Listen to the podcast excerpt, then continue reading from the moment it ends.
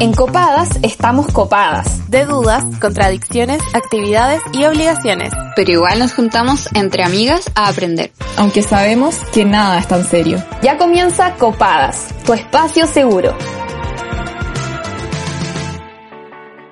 Este 25 de octubre voy a votar a prueba porque una constitución es lo único que me da esperanza en este país de mierda porque hace un año nos juntamos todos y nos dimos cuenta de que la piedra angular de los múltiples abusos que sufrimos en Chile es ese librito azul que regula la política, limita nuestras vidas, pero deja, en cambio, que la economía funcione libremente y que nos cobren por el agua, por la salud y por la educación.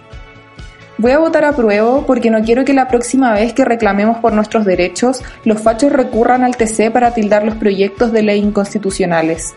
Porque es triste que al nacer en Chile solo puedes tener una vida digna si es que tienes cómo pagarla. Este 25 de octubre voy a votar a prueba y también convención constitucional, porque la clase política también es parte del problema y me cago si es que tenemos a hombres estúpidos como a Chalper o al asqueroso Urrutia defendiendo la estructura que va a regir este país, la sociedad y por ende nuestras vidas. Voy a votar convención constitucional porque hay muchos y muchas expertas sumamente capaces y con vasta experiencia para defender los derechos de las personas en su inmensa diversidad. Quiero que las mujeres estemos representadas y que los derechos sexuales y reproductivos, el cuidado, la concepción que tenemos del trabajo, la educación sexual integral, entre otros temas fundamentales, sean discutidos y podamos, con orgullo, tener una constitución feminista. Este 25 de octubre yo voto apruebo y convención constitucional porque la actual constitución contiene múltiples trampas o mecanismos de reforma sobre asuntos medulares que en la práctica hace imposible el cambio efectivo, además de las constantes incongruencias y la falta de certeza que ésta presenta. Esta es una oportunidad histórica de contar con una nueva constitución con perspectiva de género, de tener un órgano constituyente paritario y lograr la participación de grupos de personas que históricamente han quedado fuera de las garantías constitucionales, como es el caso de las mujeres y las personas de la diversidad y disidencia sexual es nuestra gran oportunidad de elaborar e implementar una política para promover el respeto a los derechos de las personas LGBTIQ y su aceptación e inclusión social, especialmente a través de la educación. Yo voto a porque me hierve la sangre pensar que la constitución que nos rige la hizo el dictador a su medida. Es como si la actual constitución fuera uno de los horrocruxes del genocida Pinochet, y me da júbilo pensar que se va a revolcar en su tumba cuando gane la prueba, que la vieja se va a infartar y que los Chicago Boys van a verse con el hoyo apretado. Y todo porque vamos a estar tirando a la hoguera el sistema que nos impuso mediante esta ilegítima Carta Magna. Me gusta pensar que cambiando la constitución se abre un mundo de posibilidades para cambiar también este país culiao que por primera vez las mujeres hablaremos por nosotras mismas e incidiremos en la forma en la que construimos este nuevo Chile que nos esperanza, porque nunca antes habíamos tenido ni siquiera un puesto en la mesa y ahora podemos tener la mitad. Voto apruebo y convención constitucional porque no quiero que todo lo que luchamos en la calle se diluya en los discursos criminalizadores de la derecha. Que esta lucha tan hermosa como tortuosa empiece a desembocar en cambios concretos y que no los declaren inconstitucionales después. Quiero que este país cambie, pero que cambie desde las entrañas, y aprobar es el primer paso institucional para lograrlo. Este 25 de octubre yo voto a prueba y convención constitucional por lo mucho que significa para las mujeres del país y del mundo. Voto a prueba porque quiero una sociedad donde tengamos derechos y garantías de que estos se cumplen. Quiero un país donde importe el número de mujeres muertas en manos de femicidas, donde no existe la impunidad, Voto apruebo y convención constitucional por el piso mínimo que significa la paridad, porque estoy cansada de los insulsa, de los Walker, de los Lagos, los Piñera, los Larraín. Voto apruebo por ti, por mí, por nosotros. Oye, con este editorial colaborativo comenzamos un nuevo capítulo de Copadas. Soy Camila Monsalva y estoy conectada vía Zoom con mis amigas Lila Osorio, que ahora también es mi roomie, perdón que lo diga, estoy medio la Toñi González y la Camila Mañé. Eh, quería igual como hacer hincapié en que es el último capítulo antes del plebiscito, weón. Qué emoción, weón. Hoy ya me inscribí como apoderada de mesa, como comenté en el capítulo pasado. Bacán. Ya fui a la capacitación y todo. Muy aplicada. Ciudadana aplicada, Camila Monsalva, espero que estés muy orgullosa de mí. Lo estoy. Bueno, las felicito a las dos. Onda apoderadas, guerreras de, de la prueba. Eso van a ser ustedes. Sí, sí. La primera línea de la democracia. Arre. Oye, ya vamos a la parte del coqueteo donde yo me tiro todos esos besitos para las radios, así que besito para la radio JGM, para la radio Manque, la radio educativa, la de la radio, para Carlitos, para la Sabri, para todos nuestros amiguitos de Mantra y para la prueba también besitos. ¿Quieres tener acceso a todos nuestros capítulos, recomendaciones y la biblioteca feminista? Entra a copadas.cl y encuentra este contenido y mucho más. Síguenos en Instagram, Twitter y Facebook para no perderte ninguna publicación.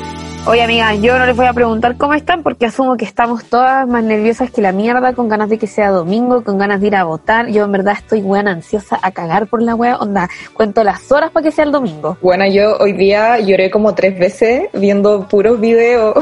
Vi el video del reemplazante, lloré así como, bueno, mal. Y vi otro de un cabro del Sename que era primera línea que me apareció en Ah, Instagram. sí, sí, sí, yo lo Y vi. bueno, muy bueno. Y filo, como que lloré con tres videos hoy día, una vez así. Y yo pienso, ¿cómo voy a estar llorando el domingo cuando gane la prueba y la convención constitucional? Bueno, la cagó. Yo también con ese video me emocioné caleta, como que intenté evitarlo un poco, pero no pude. Encima salió la toallita grande, onda. Weón, la Buena, y la toalla. toallita dice como nos saltamos los putos eh, torniquetes, Juan, ¿cachai? Que la ponen ahí como de revolucionaria, aguanten las mujeres, Sí. aguante la toallita, Juan. Sí, Aguante las secundarias. sí, weón. Oye, weón, es que ya esta weá como que me tiene así onda tapada en risa, concha su madre. Como que llegó la semana que tanto hemos esperado, weón. Como que este domingo es el plebiscito. Y, y bueno, sí o sí hay que ir a votar, onda, como que la mañana y yo vamos a ser apoderadas, como que vamos a estar en esa weá todo el día, pero la gente que nos escucha, por favor no se confíen de que la weá está ganada. Como que esta votación solo va a estar ganada cuando el último voto, weón, esté escrutado. Como que no hay que confiarse en que no, si ya ganó el apruebo, si toda la gente va a votar a prueba y no sé qué. No, hay que ir sí o sí a votar. Y hay weas que me dan mucha rabia, como por ejemplo que la Gloria Hood no para de ser pésima, weona. No para, como que no se detiene en ningún momento. Porque esta semana dijo, onda, es muy difícil que de aquí al domingo podamos implementar la gratuidad en el transporte para ese día. Como, Qué rabia, buena, De aquí al domingo, es como, buena, onda, le, onda, postergaron el plebiscito como siete meses. la cagó. Como que el 25 de noviembre se supo que iba a haber un plebiscito, weón, y esta weona no fue capaz de mover la raja para que la weá fuera gratuita desde ese momento y ahora viene así como a última hora como, ay no, es que no sabíamos que había plebiscito, no sé, weón, ¿qué se Hay cree? Quiero regalarle un planner a la ministra de Transporte. Weón. Yo quiero regalarle, weón, como un pasaje a la concha de tu madre. Esa weona yo no entiendo cómo mierda sigue en su cargo, weona. No, sí. Como que por su Toma, eh, explotó todo lo que agradezco. Pero, weón, sigue ahí, qué chucha. Se fue Chadwick, se fue Mañalich, weón, y la weona sigue ahí. Qué weá. Lo más es que hay organizaciones que han estado guayando con el tema de que sea gratis el transporte, onda, hace mucho tiempo, ¿cachai? Sí. Todo el año han, ha llevado, han llevado una campaña, weón, en redes sociales, las manifestaciones, onda, la weá existe hace mucho tiempo. Y tal como dice la Monsalva, la weá no ha sido capaz de mover la raja. No, y weón, más allá de que existen organizaciones que siempre, que, que bacán que estén haciendo esa pega, es lo mínimo, weón, donde es lo mínimo, lo básico, donde ni siquiera Chile puede guiarse a eso, pero bueno, Además, eh, Georgia Jackson subió una foto de que hace siete semanas se presentó una resolución en el Congreso y se aprobó casi unánimemente.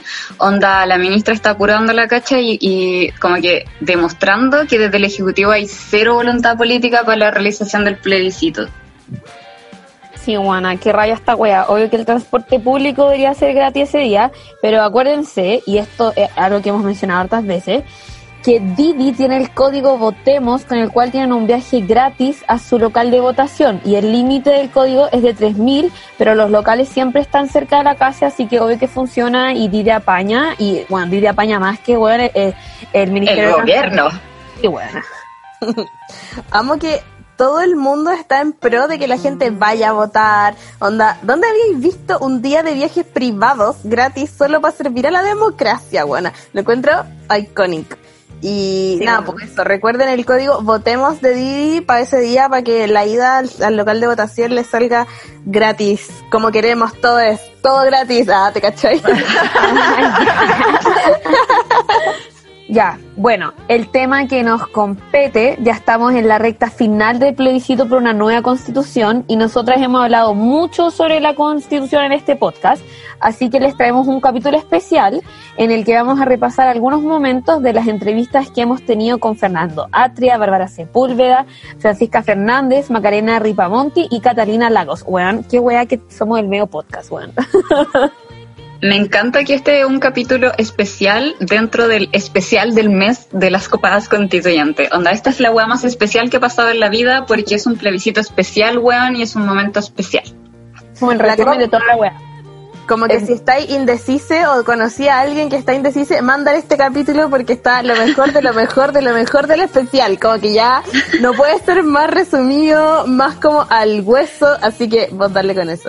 Sí, y me encantan en verdad estos capítulos, me recuerdan a cuando veía como esas series del Nickelodeon y como que siempre había un capítulo como más o menos al final de temporada en el que hacían una recapitulación con distintas escenas de los capítulos como lo mejor de lo mejor, así que filo, me encanta hacer un capítulo de Nickelodeon.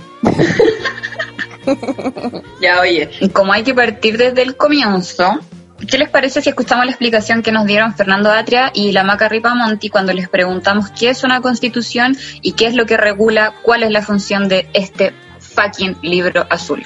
Cuando ahora decimos que Chile necesita una nueva constitución, lo que uno está diciendo es, Chile necesita una política distinta. Y yo creo que si uno habla no de la constitución, sino de la política y por qué es necesaria una nueva, yo creo que es harto más fácil entender. que los chilenos están, la verdad, hasta la coronilla con la política que llevamos 30 años bajo la cual llevamos 30 años viviendo. Y, una política distinta es una constitución distinta, porque la constitución es ese conjunto de decisiones fundamentales sobre cómo es la política.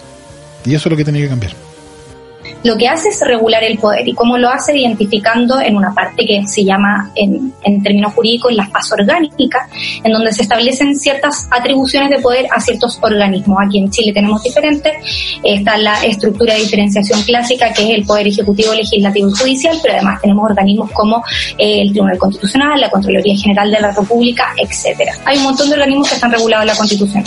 Pero además hay un capítulo que establece, por ejemplo, los derechos fundamentales. Hay que pensar que los orígenes de las constituciones se levantan así, como eh, esfuerzos de ciertos grupos determinados organizados de la sociedad frente a ciertas presiones eh, de de las instituciones que gobernaban en ese, en ese momento. Y es una un en el fondo un poco para garantizar ciertos derechos es que eh, y ponerle un freno al Estado de alguna manera y decir oye yo en mi calidad de ser humano eh, tengo algunos derechos que me parecen básicos entonces ahí se establecen nuestros derechos y también establece las bases eh, de la institucionalidad chilena se establece que somos un Estado unitario en, en el fondo que somos una república que no somos una monarquía en el fondo se establece la estructura la casa como algunos han querido denominarla, del país. Weón, fue bacán cuando grabamos con Atria. no, es que ese día fue así como la catástrofe mundial, weón. Yo no sé cómo logramos sacar ese capítulo. Yo hasta el día de hoy como que les cuento a todo el mundo como, sí, pues, entrevistamos a Fernando Atria en la casa de Benjamín Walker. No sabía nada. Weón, hay como en, el, en un territorio sitiado. Onda como que el Benjamín muy cerca de Plaza Dignidad entonces fue como la toletole llegar hasta ahí y después salir de ahí, como que salimos y había una marcha y fue como wow. De hecho, yo no pude ir porque no pude llegar. O sea, como que yo fui de esa buena que estuvo onda detenida, así yo como, amigas, no llego. Y no llegué, weón, onda, brígido que cómo sacaron ese capítulo cabras, weón, como, de verdad. Mover cielo, mar y tierra, weón. Me gusta igual ese capítulo con Atria, que es eh, uno de los hombres que, hemos, que, que, ha estado en este podcast, uno de los pocos hombres que ha estado en este podcast como entrevistado. Y me gusta porque como que sentí que me dejó muy clara la weá. Onda, le entendí todo. Sí, es como muy pedagógico para explicar. Y en verdad a mí, más que enorgullecerme como haber entrevistado a Fernando Atria, porque en verdad Fernando Atria como que va a todas. Eh, eh, me enorgullece que hayamos hablado de este tema una semana antes del acuerdo, comillas, por la paz y la nueva constitución. Como Mm. que todavía ni siquiera como que estábamos en vías de, o sea, el, ple- el bueno, de hecho él lo explica en ese capítulo, como que el proceso constituyente se inicia desde los movimientos sociales, en los cabildos que estábamos haciendo eh, todos en ese momento. Me da como nostalgia pensar en ese momento las cosas que pasaron hace un año. Pero, pero claro, antes de que los políticos dijeran como ya se va a redactar una nueva constitución y estos son como los mecanismos que proponemos, nosotras ahí estábamos hablando del tema y explicando muchas cosas y eh, entre ellas también el, el profesor Fernando Atria, porque siento que es como el profesor de Chile, también Buena. es- Es el profesor de Chile y como que inspira ese respeto que tú tenés como por gente como bacán, como gente de la que tú aprendí. En- Es muy heavy como el aura de sabiduría que tiene Fernando Atria, weón. Yo me acuerdo que ese día, voy a contar una experiencia, la mañana le quería decir profesor, weón, porque dijo, ¿por qué le voy a decir profesor si no es mi profesor, nunca fue mi profesor? Y yo como, bueno, lo voy a hacer igual, filo. Y después en plena entrevista como, profesor. es que bueno, es como ustedes diciéndole profe y más encima el Benja Walker también era su profe, como que todo Bueno, y también le decía profe. Conche tu madre. y de hecho ahora como que volví a escuchar el capítulo y la Lila dice así como, eh, profe, pero profe, no es mi profe. Se cagó de la risa. Pero el profe de. Chile, el profe de Chile. Bueno, ya, el profe de Chile en ese capítulo también nos explicó cuál es el principal problema que tiene esta constitución y básicamente por qué queremos tanto cambiarla. La, la Constitución buscaba una política incapaz. Esa es la, el, dise- el- el sentido original. Pero no basta hoy día apelar al sentido original, porque 30 años después las cosas han ido evolucionando, por supuesto. Y lo que ha pasado son dos cosas. Una es que la, esta incapacitación de la política se ha, hecho general. No, no es solo para proteger el modelo neoliberal, es para tomar cualquier decisión transformadora. Entonces, da lo mismo cuán, cuánto sea la magnitud y la importancia de la demanda del pueblo mapuche por reconocimiento, esa demanda tiene que ser ignorada en la medida en que exija una decisión transformadora. O sea, en la medida en que, dependiendo de cuán simpático el ministro del Interior exija eh, comprar tierras a precio de mercado y entregarlas, o, si no es muy simpático, o al contrario, si es más duro, represión, eventualmente asesinato, ¿no? O sea, eso sí puede hacer la política. Pero tomar una decisión transformadora sobre la relación entre el Estado de Chile y los pueblos originarios, eso es algo que está fuera de las posibilidades. Y entonces los problemas se van arrastrando por décadas. Y es ese, esa, esa es la razón, es, ese es el problema con la Constitución. Lo que Chile necesita es una, un- un- una política que pueda canalizar adecuadamente demandas sociales de transformación, que sea eficaz. Bueno, y ¿se acuerdan el capítulo que tuvimos con la Pancha Fernández sobre los conflictos socioambientales y feminismo? Eh, ahí conversamos mucho sobre el derecho al, eh, al agua como, como un derecho humano y los derechos de la naturaleza, pero hay una relación súper estrecha entre todo esto y la Constitución, principalmente por el carácter de subsi- subsidiario que tiene nuestro Estado. Subsidiariedad es como la palabra más difícil del mundo. Bueno, casi me dio una embolia, así que fue como subsidiario. Subsidiariedad, amiga, yo tampoco lo hubiera logrado ni cagando. No queremos reformas del Código de Agua, sino la derogación. O sea, es destruir eso, y ahí viene nuevamente el debate que se nos viene este año, que es una matriz que ha privatizado y ha generado un mercado de las aguas producto de la constitución de 1980. Ustedes saben que la constitución de 1980, Jaime Guzmán, que nos pesa hasta el día de hoy, crea la lógica de lo que se llama Estado subsidiario. ¿Qué es un Estado subsidiario? El Estado subsidiario es que el Estado participa en la política pública social cuando el mercado y los privados no lo están. O sea, ¿qué está diciendo eso? Dejando a la palestra de todos nuestros elementos, vivienda, salud, educación, aguas, a manos de privados. Y producto de eso se genera el Código de Aguas de 1981, que si bien reconoce que el agua es un bien nacional de uso público, la forma de adquirir el agua es a través de la figura de derechos de aprovechamiento. Tan pronto que en Chile tú puedes comprar, vender, arrendar y hasta hipotecar derechos de agua. O sea, es la mercantilización, la privatización, que además de forma monstruosa, yo les cuento, hay cuencas que están sobre otorgados sus derechos de agua. O sea, se han pedido más derechos de agua que la capacidad de recarga hídrica que tiene la cuenca. O sea, es, estamos hablando de algo insólito. Ya, oye, qué increíble entrevista era la pancha. Se pasó. Sí. Siento que, esa aura que dijiste que tenía como el profesor Atrea, como que obvio que la tiene la, eh, la Francisca Fernández. Onda, es una persona como tan sabia. Siento que no paramos de aprender ni un segundo en ese capítulo. Onda, Mm. todo lo que nos metió, todas las respuestas, papá, papá, y lo que decía sobre los derechos de la naturaleza, onda, la naturaleza tiene derecho a, no sé, weón, como volver a crecer, tener tiempos de espera, como que la weá no, no, no es un- una máquina donde tú le metí una papa, salen 300 papas, sacáis la weá, le poní otra cosa, como que tiene sus tiempos, ¿cachai? Como me encanta la bola de los derechos de la naturaleza, me gusta demasiado. Y me todo- gusta que es que, que hable que la weá tiene que estar como consagrada, ¿cachai? En la constitución, onda, es importante.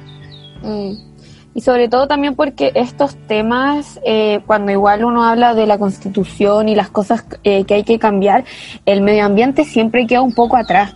Como que estos temas no se hablan nunca, eh, obviamente que en la escuela, en las instituciones no, y siento que es una lucha que se está constantemente tratando de meter a la palestra eh, dentro también como de las luchas de las minorías, y es muy bacán que personas como eh, Pancha y de manera tan pedagógica eh, te den a entender como la relevancia eh, del medio ambiente como un derecho.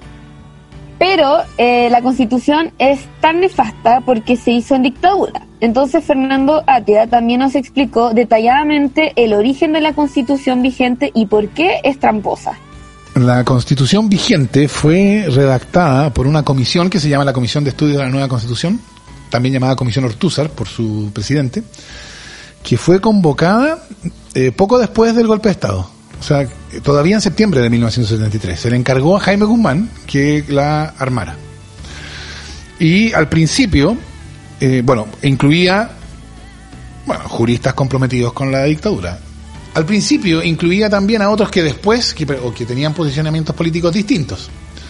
Efectivamente estaba Ovalle, que era radical, y había estaban algunos demócratas cristianos. Ahora, eso duró hasta, hasta cierto momento, y quienes, tanto Ovalle como Alejandro Silva Bascuñán, que era el demócrata cristiano, salieron. Y entonces la, la, la, la comisión Ortúzar terminó siendo un orga- una, una comisión eh, de Pinochet, sí, de amigos de Pinochet, Jaime Guzmán, etcétera. Lo que la Comisión Ortúzar en 1979 elabora un informe que contiene el texto de la Constitución, un texto propuesto. Ese texto después pasa por dos filtros que cambiaron cosas considerables, ¿no? Uno fue un el Consejo de Estado, que era otro órgano que también estaba ahí, ahí estaba o pod- podría podría estaban los expresidentes. Entonces, Eduardo Frei Montalva tenía derecho a participar, pero no participó porque para esa época ya estaba en la oposición. Entonces participó Gabriel González Videla, creo que estaba vivo todavía, y participó Jorge Alessandri. Hicieron una serie de modificaciones. Y eso después pasó a la Junta Militar misma. Y la Junta le hizo una revisión completa y la volvió a cambiar. O sea, en términos de representatividad, cero.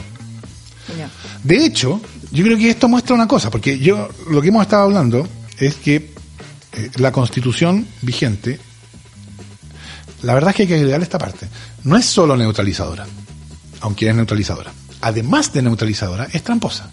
¿No? Tiene trampa. Y esto, yo, lo- yo, yo, hablaba, he hablado de la constitución tramposa a partir de una frase de Jaime Guzmán que él dice que el sentido de la constitución es que la cancha de hecho haga imposible o extremadamente difícil hacer algo distinto a nuestros adversarios de lo que uno mismo anhelaría. Y diseñar la cancha para que un equipo, solo un equipo pueda ganar, es el paradigma de un juego con trampa. Pero lo interesante es, si uno se pregunta por qué la constitución del 80 es tramposa, es exactamente por lo que venimos hablando. Si la constitución la redacta un grupo de juristas amigos de Pinochet o de Jaime Guzmán, entonces no tiene nada de raro que sea unilateral desde el punto de vista de Pinochet o Jaime Guzmán. Y eso es lo que da una victoria militar, ¿no? Total unilateralidad. La fucking, la fucking, fucking, fucking Comisión Ortúzar. Juana, es que cuando nos dijo así como que la constitución la habían redactado onda el mismo 73, onda el golpe fue ayer, la constitución curia nueva la estaban redactando al toque.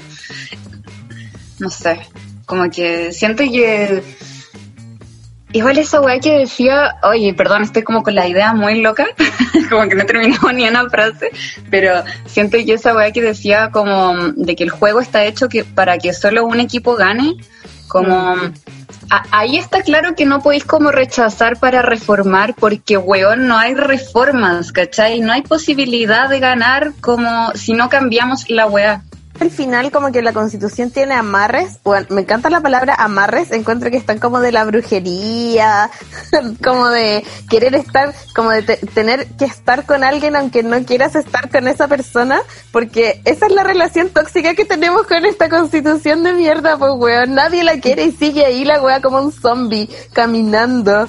Eh, bueno, entonces tiene estos amarres que impiden las transformaciones sociales que exige la ciudadanía. Y para eso vamos a escuchar de nuevo a la Maca Ripamonti que se refiere a este tema.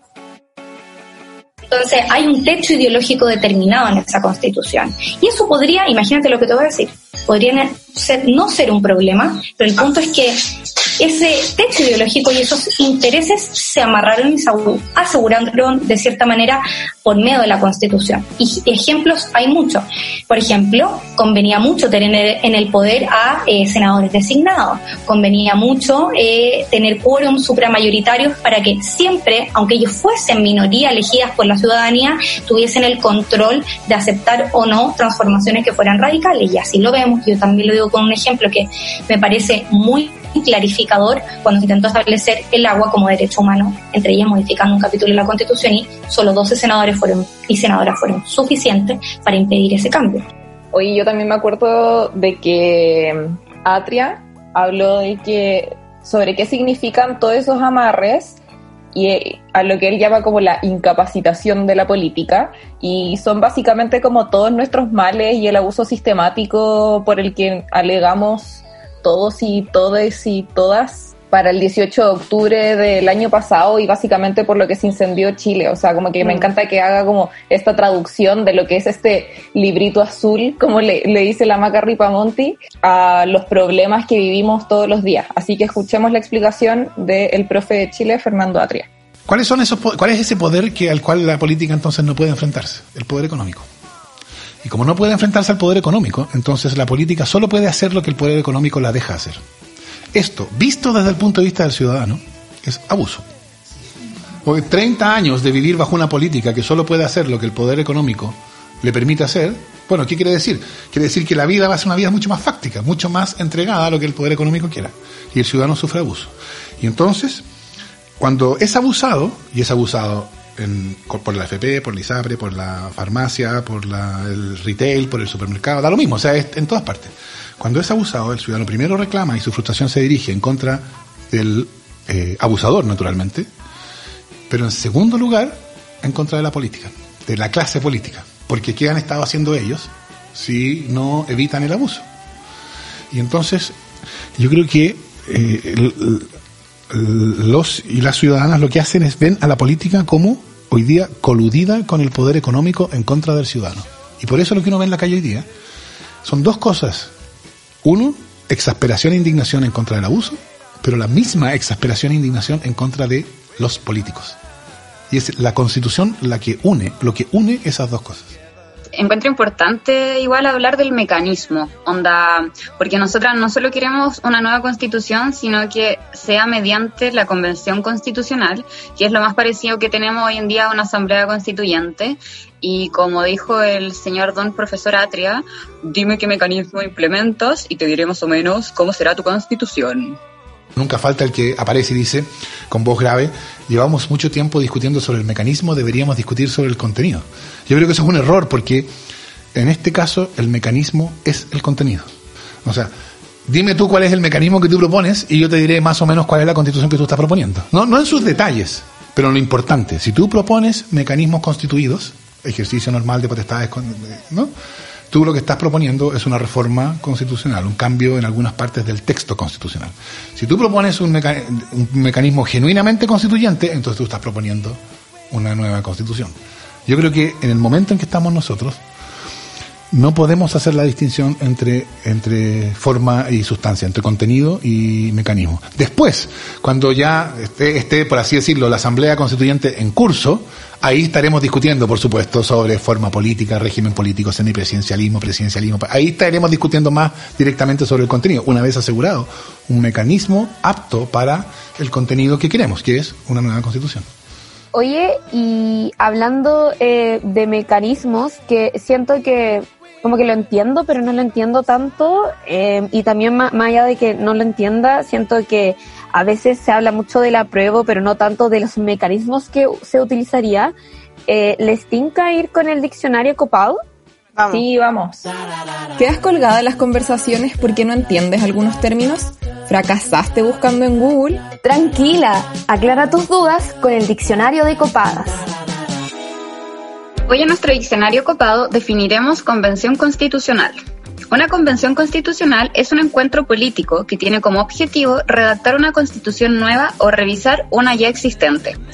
La convención constitucional estará integrada en este plebiscito por 155 miembros, de los cuales serán 100% electos por la ciudadanía el día 11 de abril de 2021 la misma fecha contemplada para la elección de alcaldes, concejales, cores y gobernadores regionales. Mediante este mecanismo se va a redactar, si es que sale la opción, la nueva constitución, la que después también tendría que pasar por un nuevo proceso como de aprobación o de rechazo.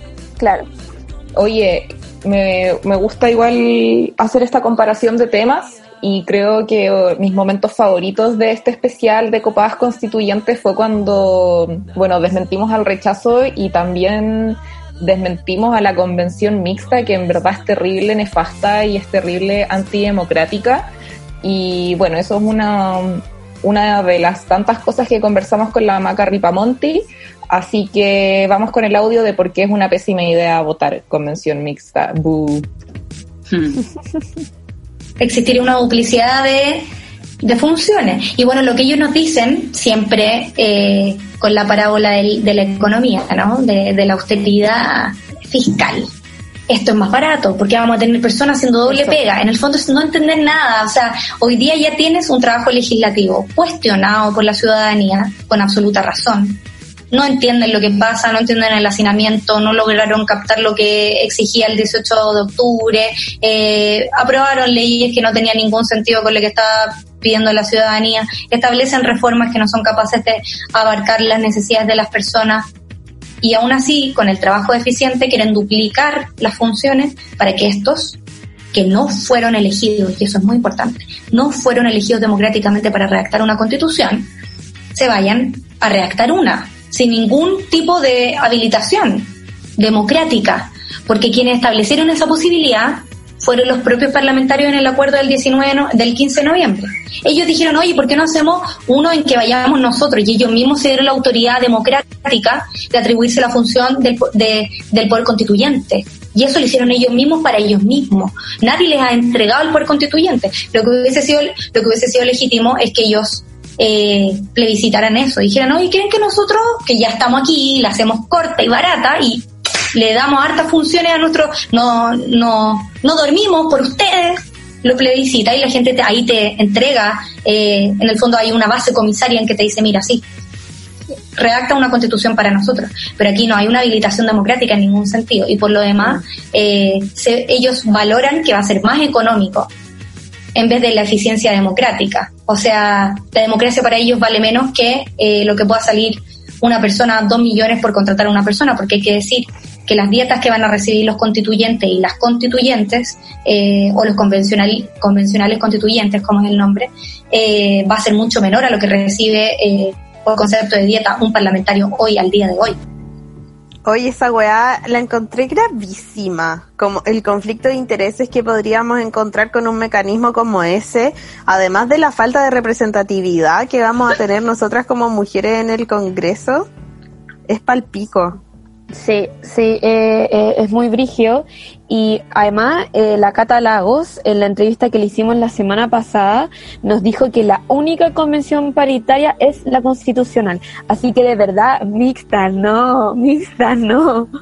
Y de hecho, si es que los parlamentarios, para que no nos metan el dedo en la boca, si los parlamentarios dijeran, en, porque la convención mixta es mixta en el sentido no de hombres y mujeres, sino que mixta de mitad de parlamentarios, mitad de gente elegida eh, para el efecto. Son 172 personas, es decir, 86 parlamentarios y parlamentarias en ejercicio, los que están hoy día en el Congreso, y 86, 86 eh, personas elegidas al efecto. Si es que de las 86 personas eh, parlamentarios, los parlamentarios dijeran, oye, no nos podemos quedar atrás con la paridad de género, eh, hagámoslo voluntariamente, aunque la Constitución no nos obligue, mm, nos generaría un problema tan grande porque se requerirían 43 parlamentarios. Y hoy día en el Congreso tenemos 46. Eso quiere decir que sacaríamos a 43 de las 46 parlamentarias que hoy día están en el Congreso para hacer la nueva constitución y ellas no estarían obligadas a ir a las discusiones en comisión ni en sala, por lo tanto tendríamos a solo tres mujeres discutiendo una nueva constitución, o sea, en la legislación durante todo un año. Todas las leyes que salgan con la discusión de tres mujeres. Eso sería gravísimo. Así es que la convención mixta no es opción, chiquillas, convención constitucional. Eh, qué rabia me da el llamado a la convención mixta y sobre todo cuando argumentan que es más barata, es como, bueno, en verdad lo hemos dicho muchas veces, este es el puto momento de invertir toda la plata que tiene Chile en la democracia, weón, el cobre, pa, pa, pa, pa, debería financiar todo esto, el litio, la salmonera, toda la weá que están haciendo pico en nuestro país, la plata se debería invertir en estos momentos.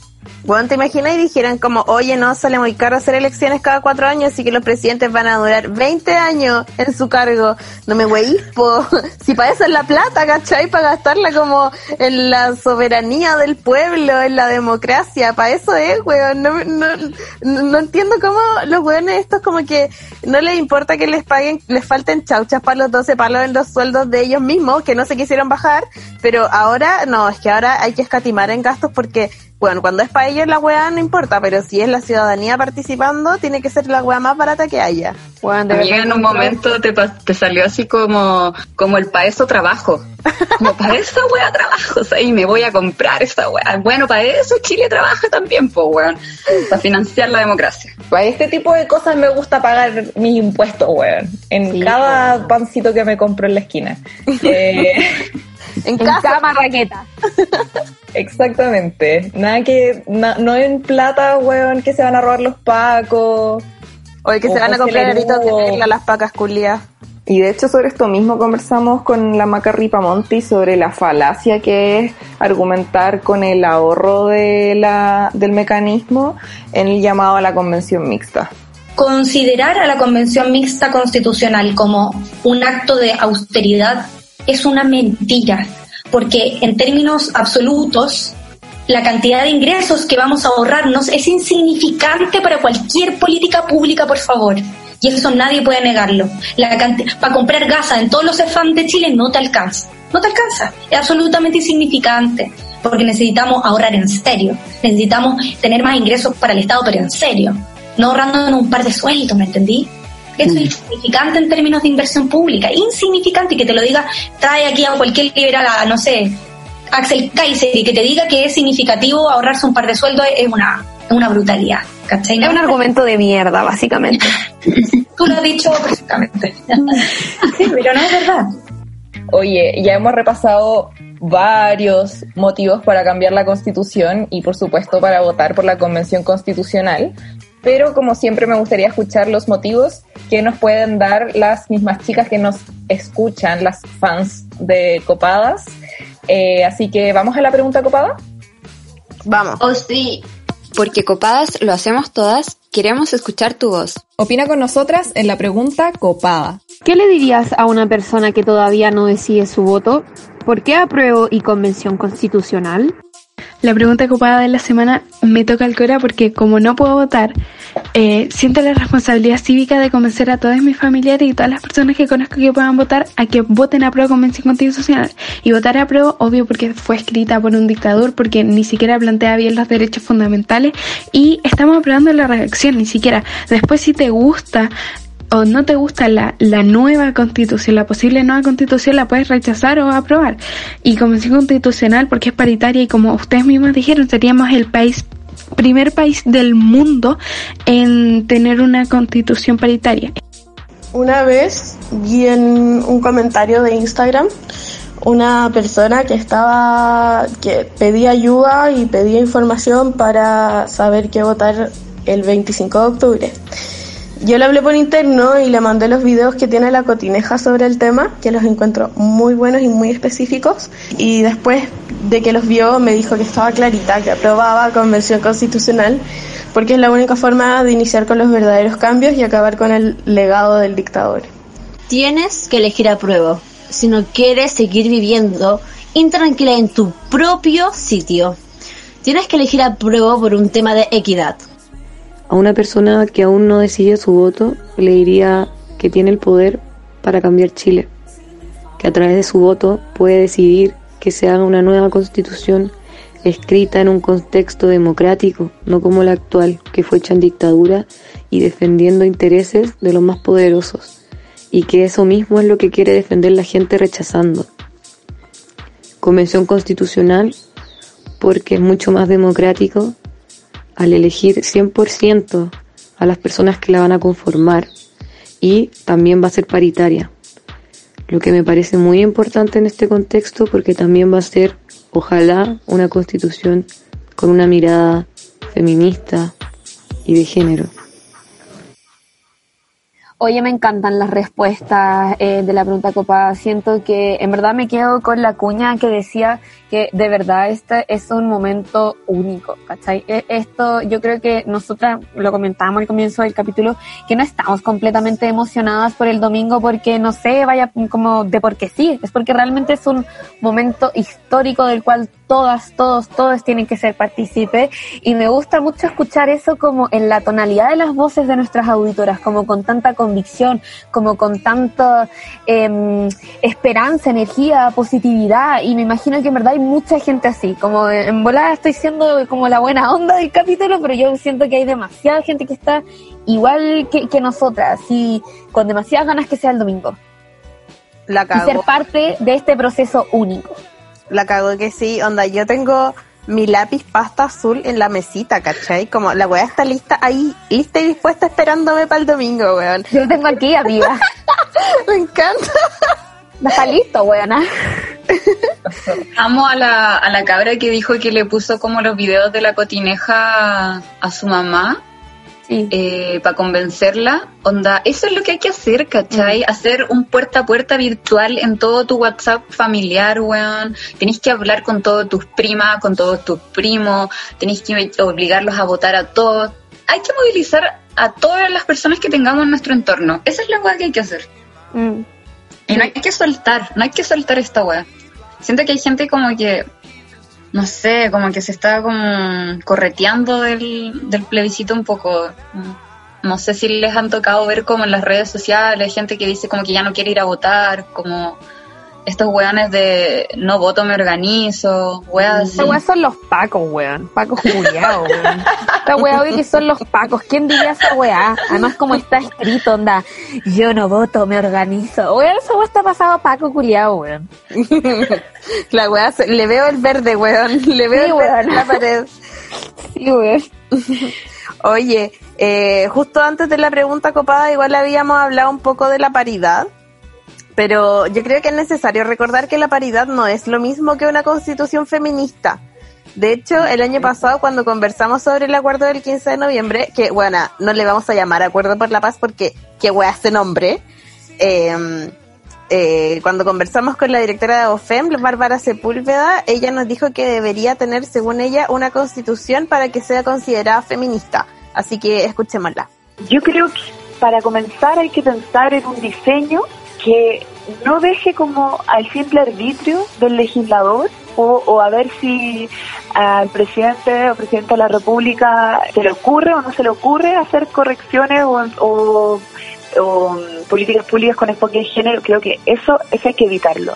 Hay que evi- evitar ese tipo de configuraciones jurídicas. Creo que hay que establecer un mandato expreso al legislador y al Ejecutivo para generar esos proyectos de ley que busquen erradicar las discriminaciones históricas, erradicar la violencia contra la mujer y contra la diversidad sexual. Eh, creo que hay que partir por garantizar ese tipo de, de cuestiones. para poder pensar también un poco cómo lo vamos a redactar, ¿cierto? Ahora, e- es completamente necesario tener ahí los derechos específicos de las mujeres, niños, niñas, adolescentes y población LGBTIQ+. Y la mujer en toda su diversidad también. Los derechos sociales tienen, en el fondo, em, rostro de mujer. Eso es súper importante entenderlo, porque si lo pensabas como colectivo, las mujeres somos más vulnerables. Y de hecho, con estadísticas de, de la CACEN, con las estadísticas del INE, nosotros podemos ver que además somos el sector de la población más empobrecido. Necesitamos también pasar de los derechos a establecer la paridad en los órganos del Estado, es decir, que no exista ningún órgano colegiado, que, o sea, que, que tenga más de una persona que no tenga paridad. Eso ya no nos puede seguir pasando, o sea, somos más del 50% de la población, por lo tanto lo que estamos exigiendo es la paridad histórica que se nos ha negado, que es lo mínimo de una corrección de justicia que se le puede hacer a una democracia liberal representativa que es la que nosotros. Eso creo yo que sería un piso mínimo para hablar de una constitución feminista y de ahí construir para arriba, adelante compañeras con todas las ideas que ustedes quieran proponer. Bueno, la amo y en verdad amo a la feminista. Y me gusta igual como que hayamos hablado de eso el año pasado, ¿cachai? Eh, no sé, siempre que hablamos las cosas como antes de que pasen, como que me siento vanguardista con este programa. Pero ya mucho más cerca de- del plebiscito conversamos, bueno, en realidad la semana pasada con también otra abogada seca e integrante de Abofem, la Catalagos, que ya la escuchamos unos audios antes, que también se refirió eh, a qué sería una constitución feminista, bueno, según ella, y que sonó básicamente como nuestro sueño. Así que escuchemos. ¿Qué tiene que tener una constitución feminista? Desde mi opinión personal, no desde los feminismos. Yo creo que, uno, se nos debe reconocer como sujetos políticos a las mujeres.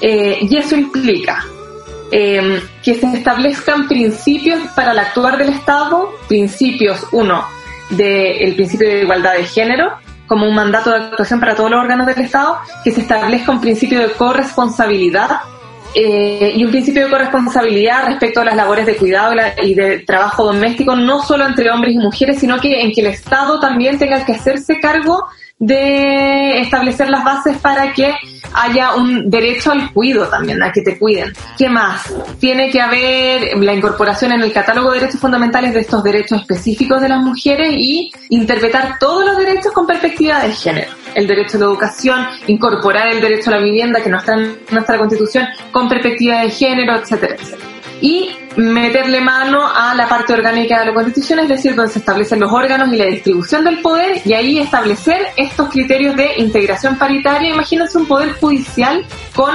eh, una participación equilibrada de hombres y mujeres, pero además con mandato a incorporar perspectiva de género en el juzgamiento. Entonces nos ahorraríamos un montón de dolores de cabeza como lo que hemos vivido, ¿cierto?, este año en casos de violencia sexual, por ejemplo, en que no se incorpora la perspectiva de género en el juzgamiento. Yo creo que eso es como en grandes líneas lo que hay que hacer. Oye, igual es súper importante otra cosa que dijo, que es que una constitución tiene que estar acompañada de una legislación para los cambios.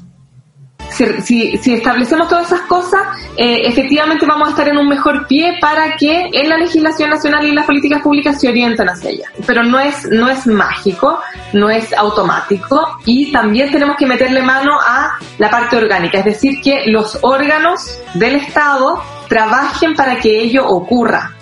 Porque no sirve de nada tener, por ejemplo, en nu- nuestro catálogo de derechos fundamentales un montón de derechos preciosos si es que en verdad los órganos del Estado pueden no hacer nada al respecto, no están obligados, no están llamados ni tienen mandatos claros de trabajar para que ello sea realidad. Entonces hay que tomar en consideración eso y establecer lo- los lineamientos para que los órganos del Estado se tomen en serio la erradicación de la discriminación respecto de las mujeres y de los otros grupos desaventajados. Oye, sí, y de hecho eso está súper relacionado con lo que nos dijo la Pancha Fernández en el sentido de que la constitución es como el primer paso para construir otra sociedad, pero también es necesaria la voluntad política para esto. Así que vamos a escuchar las hermosas palabras que nos dijo la Pancha. Ecuador integró los derechos a la naturaleza en la Constitución y Bolivia hizo una carta que se llamó eh, Los derechos de la madre tierra. Sin embargo, y ahí vuelvo nuevamente al problema de origen, siguiendo siendo estados extractivistas. Entonces, Bolivia, Ecuador, yo les recomiendo, leanse la constitución ecuatoriana, es realmente maravillosa, pero la matriz productiva se basó todavía en el extractivismo.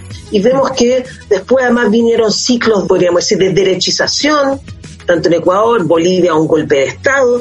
Entonces, es como lo que dije al inicio, es el primer gran gesto de reflexión sobre la naturaleza y su descolonización, pero mientras no sea una realidad y no sea una práctica de interrelación entre las distintas comunidades con la naturaleza, no sirve de nada el papel. Entonces siempre yo digo esta complejidad. Tenemos que crear una nueva constitución en que, por ejemplo, los derechos a la naturaleza estén reconocidos. Pero por otra parte, tenemos que construir un mundo en que eso sea una práctica. Oye, y además de voluntad política, que es súper necesaria, eh, es como condición necesaria pero no suficiente porque se necesita también un cambio cultural. Porque como nos mencionó la Catalago, la constitución, por mucho que queramos que lo sea, no es una varita mágica. Las constituciones no son varitas mágicas. No porque tengamos una excelente constitución va a mejorar de un día para otro nuestra calidad de vida eso desafortunadamente no es así y si miramos hay constituciones que son muy muy lindas que han eh, incorporado con harta fuerza la perspectiva de género como la constitución del Ecuador o la boliviana la colombiana eh, normas con perspectiva de género pero que tú sigues viendo que de todas maneras en la región la situación de las mujeres no mejora pero pero no no no hay un país con igualdad de género eh, ¿Por qué? Porque la igualdad de género además está ligada a un componente de cambio cultural y las normas jurídicas no tienen el potencial de hacer de, hacer cambios culturales inmediatos, ¿ya? Entonces, lo que hay que hacer en la Constitución es ir como es como es como sembrar un huerto en el fondo y poner semillas para que puedan crecer esta, estas eh, herramientas que nos van a permitir caminar más aceleradamente hacia la igualdad. Oye, sí, en verdad yo un poco me enamoré de Catalina Lago eh, y aparte que otra de, la, de las cosas muy, muy importantes que dijo cuando le preguntamos cuál debe ser la relación entre, el, entre las feministas con los distintos partidos políticos, es que, bueno, ella dijo que necesitamos feministas tanto adentro de la convención, la eventual convención constitucional, como afuera, porque esta discusión política que nosotras empezamos en los cabildos del año pasado y todo eso, tienen que mantenerse en esa convención. No es como que nosotras vayamos a votar, vaya a ganar una convención constitucional y nos despreocupemos del tema, sino que eh, tiene que haber todo un movimiento feminista haciendo presión para que estas demandas que nosotras estamos proponiendo sean finalmente redactadas en este próximo librito azul necesitamos, de una parte, eh, conseguir que hayan feministas en la constituyente, sean o no de partidos políticos, y que hayan personas adentro de la constituyente que tengan sensibilidad a las demandas de género. Y que esas personas se logren articular con el movimiento feminista y el movimiento de mujeres que está afuera.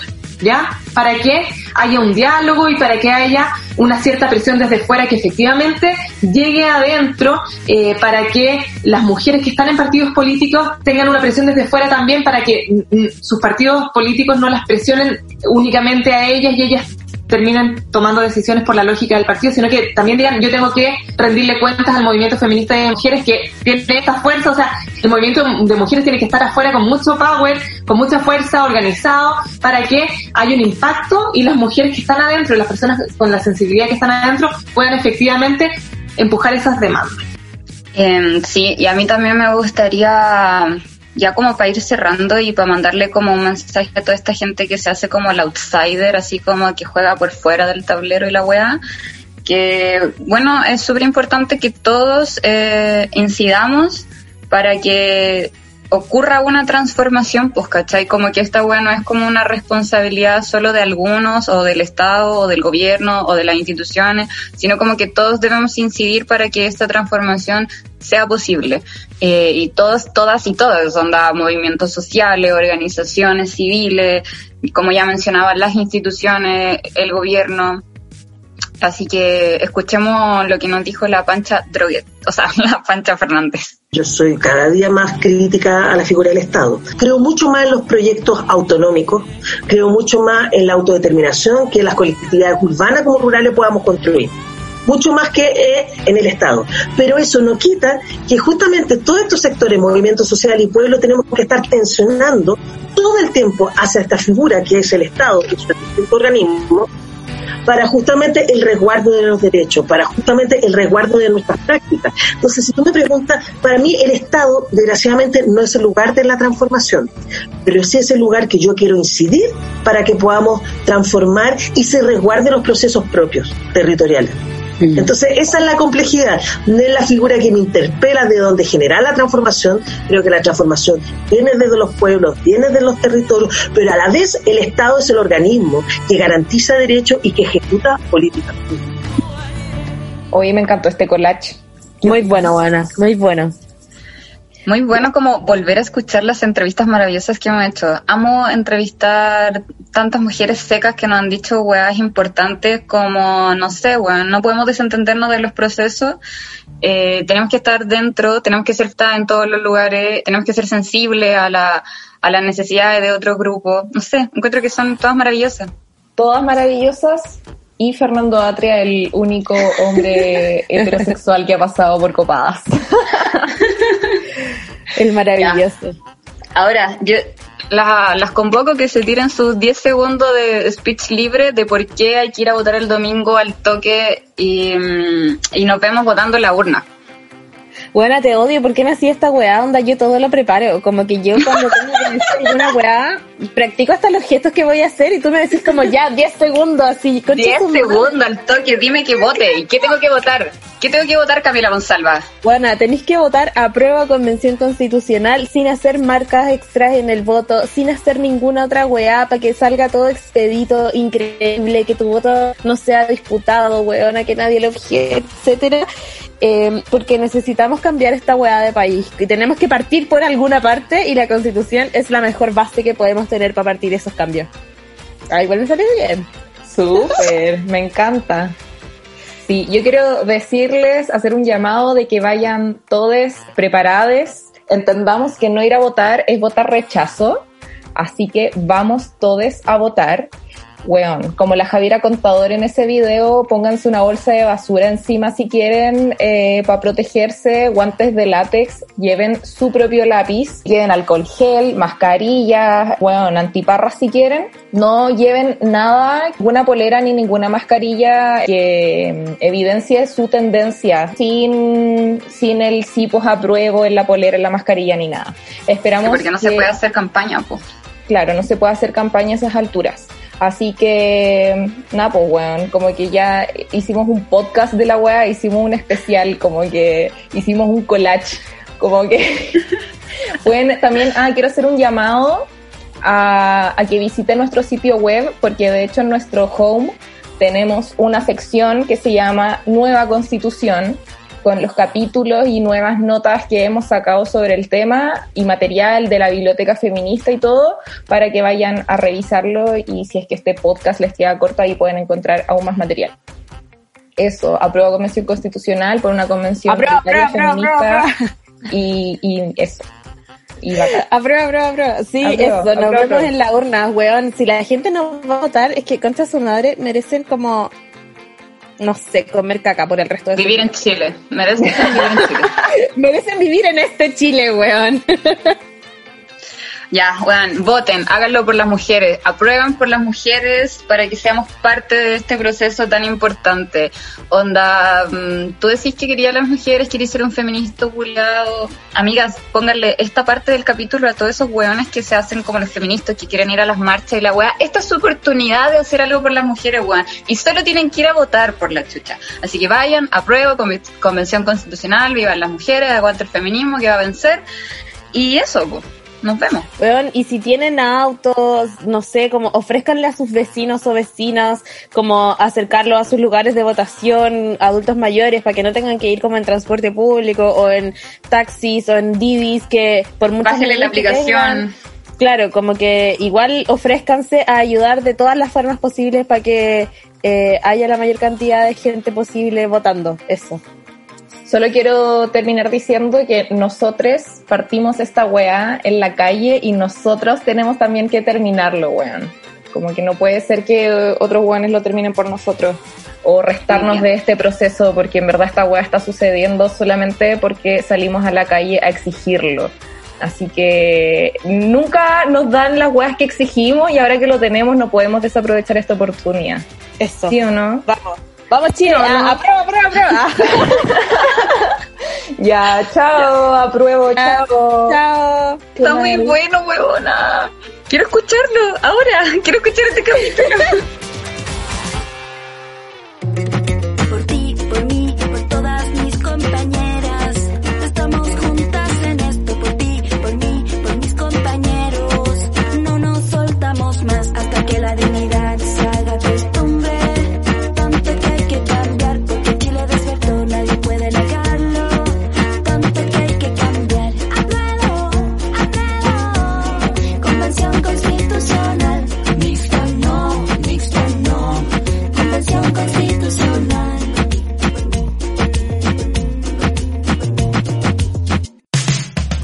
Termina un nuevo capítulo de Copadas, tu espacio seguro. Acompáñanos todas las semanas para reflexionar, conversar y tirar la talla entre amigas.